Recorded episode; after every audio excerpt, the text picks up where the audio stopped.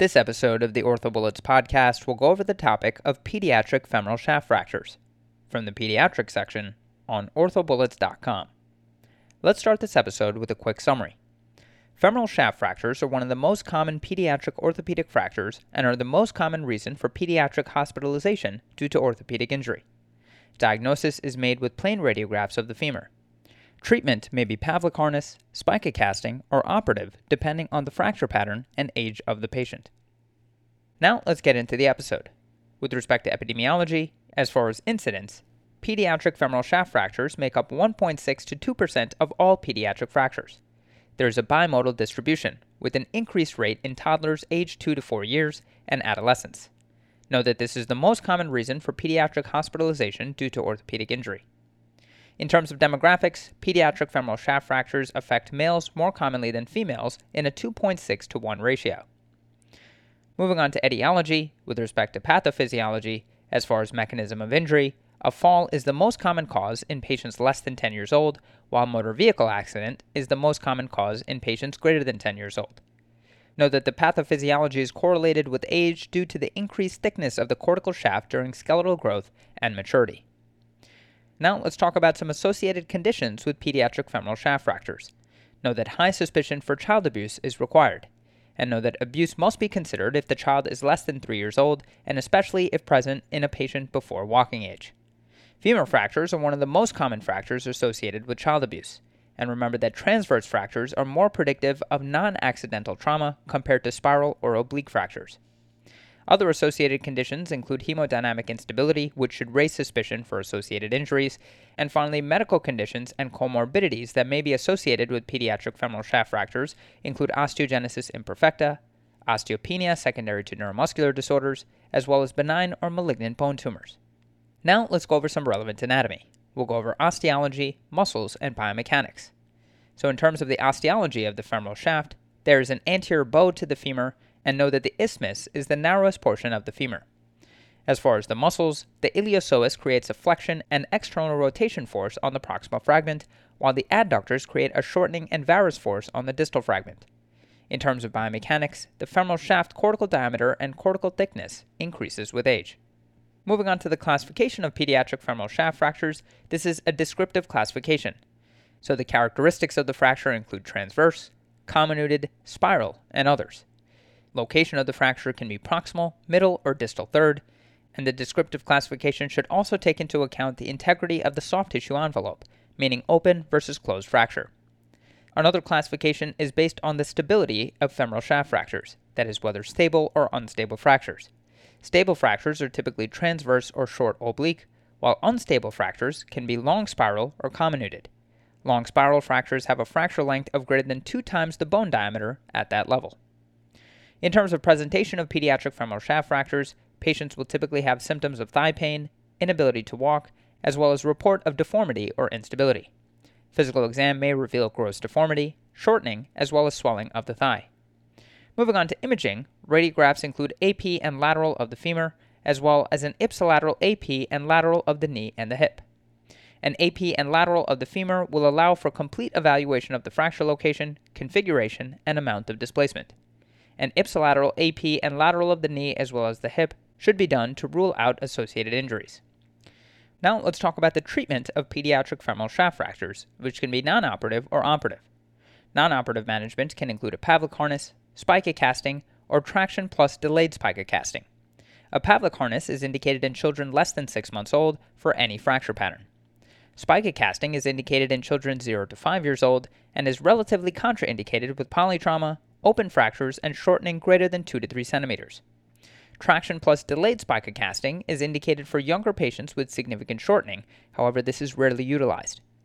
Operative options for pediatric femoral shaft fractures include flexible intramedullary nails, submuscular bridge plate fixation, antegrade rigid intramedullary nail fixation, and external fixation.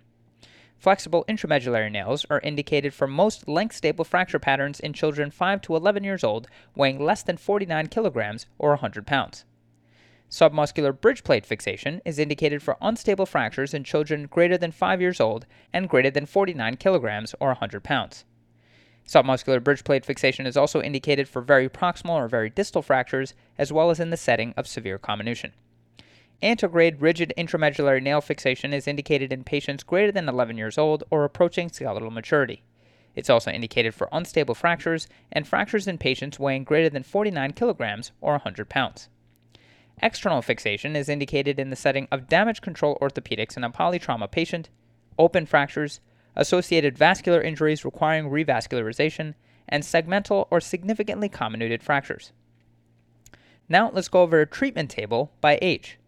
So, in patients less than six months of age for any fracture pattern, you can treat these patients with a Pavlik harness or early spica casting. For patients that are six months to five years that have a stable fracture pattern, these patients are treated with early spica casting. For an unstable fracture pattern or polytrauma patients, as well as patients with multiple fractures or open fractures, these patients can be treated with traction with delayed spica casting or an external fixator. Patients that are 5 to 11 years old with length stable fractures and are less than 49 kilograms can be treated with flexible titanium nails. Patients that have length unstable fractures, like a comminuted or spiral fracture, patients that have very proximal or distal fractures, and patients of any weight can be treated with ORIF with submuscular bridge plating, stainless steel Ender's nails, or external fixation. Patients greater than 11 years that weigh greater than 49 kilograms or 100 pounds should be treated with an antegrade rigid intramedullary nail fixation. Patients greater than 11 years old that have proximal or distal fractures or severe comminution can be treated with ORIF with submuscular bridge plating. Now let's go over some of these management techniques in a bit more detail. Starting with a Pavlik harness, this avoids the need for sedation or anesthesia. In terms of complications, note that the Pavlik harness can compress the femoral nerve if excessive hip flexion is used in the presence of a swollen thigh. This can be identified by decreased quadriceps function. Moving on to immediate spica casting, as far as the technique, this is applied with reduction under sedation or with general anesthesia. You can apply a single leg spica or a 1 and 1 half spica to control rotation. Know that distal femoral buckle fractures may be treated with a long leg cast alone and not a spica cast. So for patients that undergo spica casting, the hips are flexed 60 to 90 degrees and approximately 30 degrees of abduction. External rotation is typically needed to correct a rotational deformity. The spica cast will be molded into recurvatum and valgus as the muscular forces will pull the fracture into procurvatum and varus. You will then mold along the distal femoral condyles and buttocks to help maintain reduction. Know that acceptable limits are based on age so the goal of reduction should include obtaining less than 10 degrees of coronal plane and less than 20 degrees of sagittal plane deformity with no more than 2 centimeters of shortening or 10 degrees of rotational malalignment. A special car seat is sometimes needed for transport. Know that you can often use a regular car seat if a single leg spica is used. Complications of spica casting include compartment syndrome, so be careful to apply with smooth contours in the popliteal fossa and do not flex the knee greater than 90 degrees and also avoid excessive traction. In terms of outcomes of spica casting, healing times vary from 4 to 8 weeks based on age. Now let's talk about traction plus delayed spica casting. As far as the technique, traction pins are placed in the distal femur proximal to the distal femoral physis, and know that proximal tibial traction can cause recurvatum due to damage to the tibial tubercle apophysis. Traction is typically used for 2 to 3 weeks to allow early callus formation, and spica casting is then applied until fracture healing. Keep in mind that traction plus delayed spica casting has more complications than immediate spica casting, which is why it is rarely used. Moving on to flexible intramedullary nails, as far as the approach, you can use an all distal approach or a distal and proximal approach. So, an all distal approach uses a 2 cm incision medially and laterally at the level of the distal physis.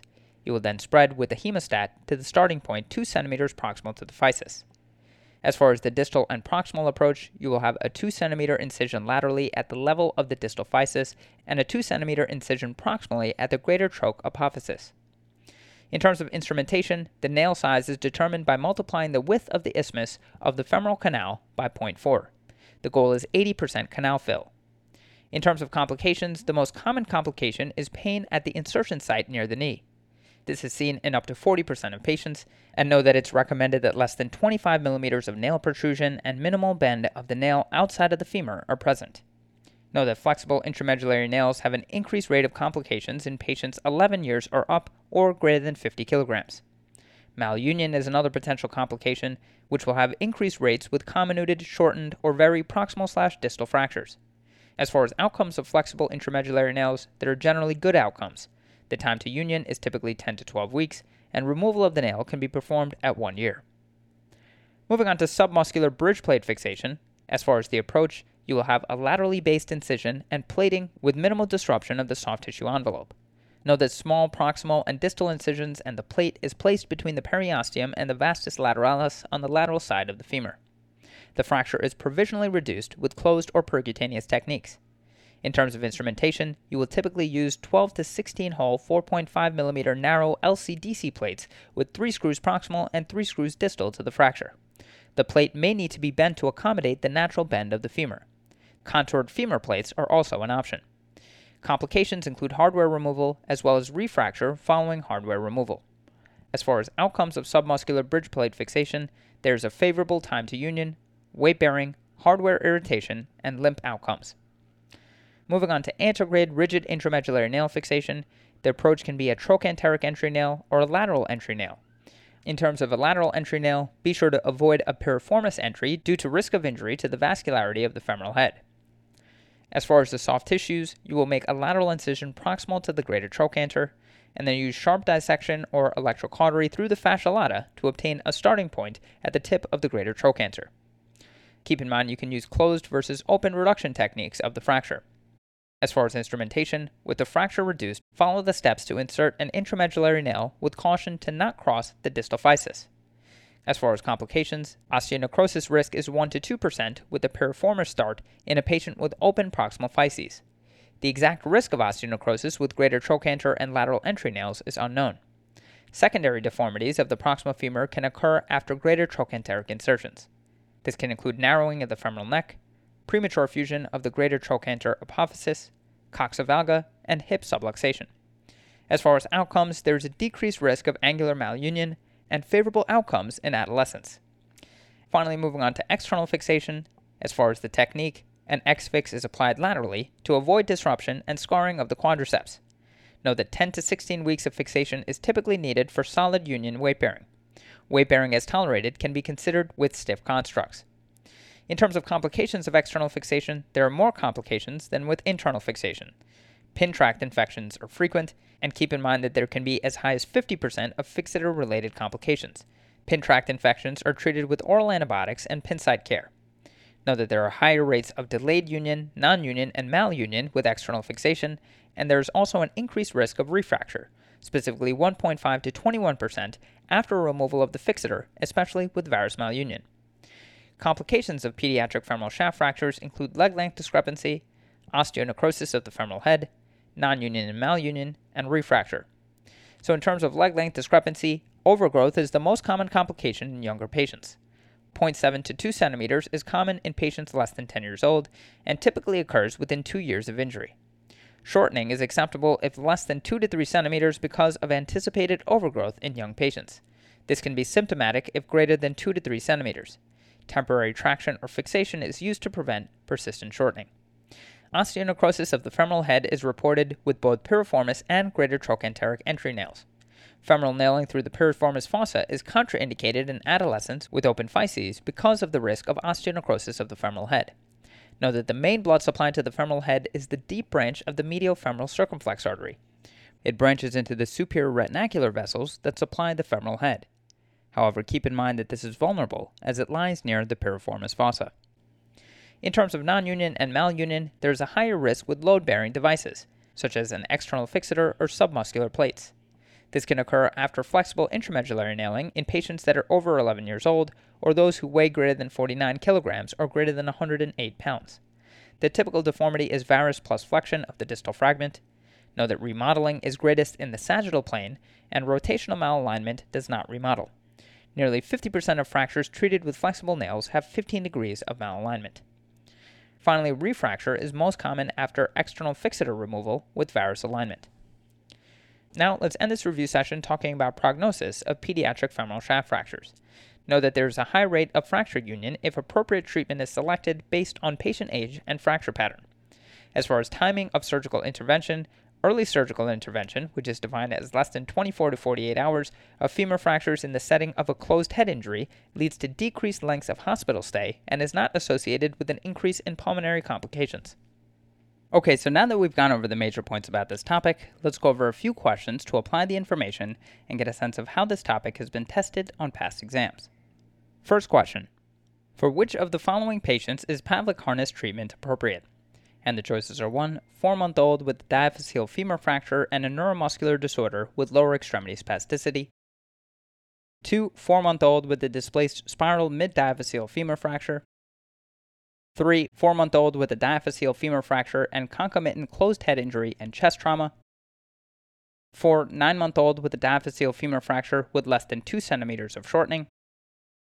And 5. 9 month old with a diaphyseal femur fracture with greater than 2 centimeters of shortening.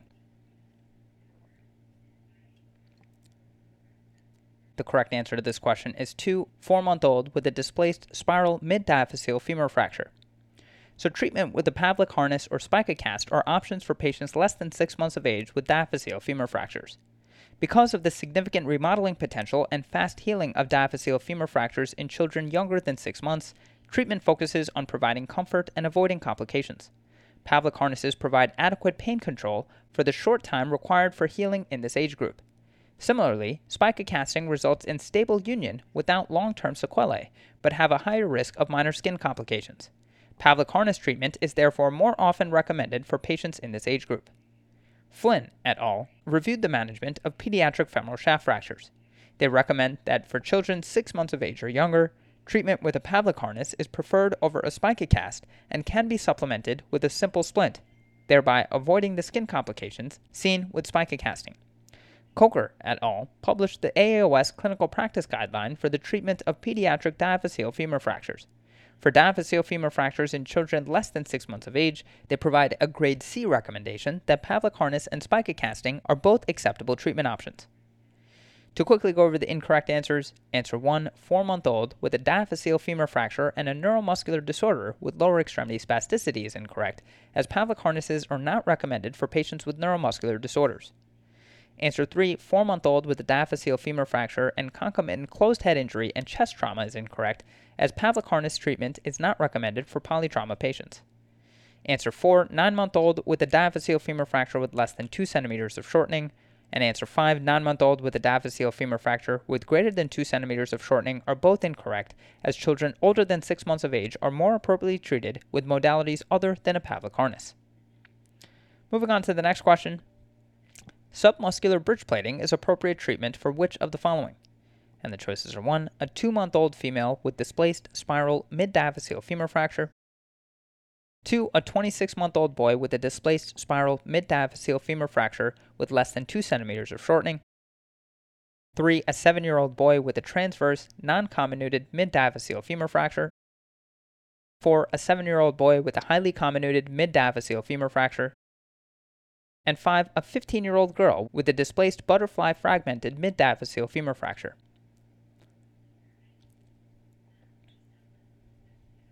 The correct answer to this question is 4. A 7 year old boy with a highly comminuted mid diaphyseal femur fracture. So, submuscular bridge plating is appropriate for length unstable femur fractures in skeletally immature patients aged 6 years and older. Traditional plating of diaphyseal femur fractures in children has been abandoned due to the large incision and significant periosteal stripping involved. Submuscular plating with limited incisions and percutaneously applied fixation is a more biologically friendly way to achieve rigid internal fixation in length unstable fracture patterns. External fixation is another acceptable option for these fractures. Locked plating, on the other hand, provides an internal external fixator, avoids pin site issues, and allows rapid mobilization while providing a biologically favorable environment for healing. Kocher et al. provide the AAOS clinical practice guideline for the treatment of pediatric diaphyseal femur fractures. They concluded that there was insufficient evidence regarding submuscular bridge plating to include it in the guideline. Flynn et al. reviewed the management of pediatric femoral shaft fractures. They note that the narrow indications for plating of pediatric femoral fractures are open fractures, multi trauma, head injury, or compartment syndrome in patients less than 12 years old. Plating allows rigid fixation with readily available equipment and allows for rapid mobilization. Hedequist et al. present a technical tricks paper in which they detail their surgical technique for submuscular bridge plating. They recommend this fixation strategy for patients between age 6 and skeletal maturity with comminuted diaphyseal femur fractures that are not easily treated by other methods. To quickly go over the incorrect answers, answer 1 two month old female with a displaced spiral mid diaphyseal femur fracture is incorrect, as children less than six months may be treated with spica casting or Pavlik harness. Pavlik is generally favored due to its ease of application and use and lower risk of skin complications. Answer 2. A 26 month old boy with a displaced spiral mid diaphyseal femur fracture with less than 2 centimeters of shortening is incorrect, as this patient is most appropriately treated with spica casting. Answer 3. A 7 year old boy with a transverse, non comminuted mid diaphyseal femur fracture is incorrect, as length stable fractures can be treated with flexible intramedullary nails. And finally, answer 5. A 15 year old girl with a displaced butterfly fragmented mid diaphyseal femur fracture is incorrect, as skeletally mature patients with mid diaphyseal femur fractures should be treated with rigid intramedullary nails. And moving on to the final question Titanium elastic nailing is appropriate treatment for which of the following? And the choices are 1. A 2 month old female with a displaced spiral mid diaphyseal femur fracture. 2. A 26 month old boy with a displaced spiral mid diaphyseal femur fracture with less than 2 centimeters of shortening. 3. A 10 year old boy who weighs 35 kilograms with a highly comminuted diaphyseal femur fracture. 4. A 10 year old boy who weighs 35 kilograms with a transverse mid diaphyseal femur fracture and 5. A 10 year old boy who weighs 51 kilograms with a transverse mid diaphyseal femur fracture.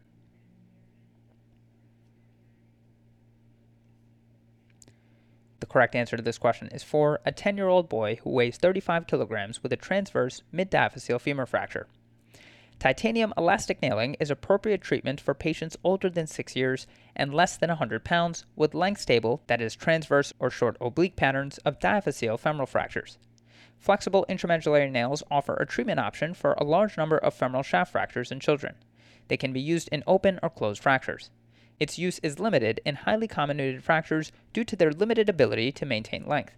Biomechanically, they are also not a strong enough construct for heavier children.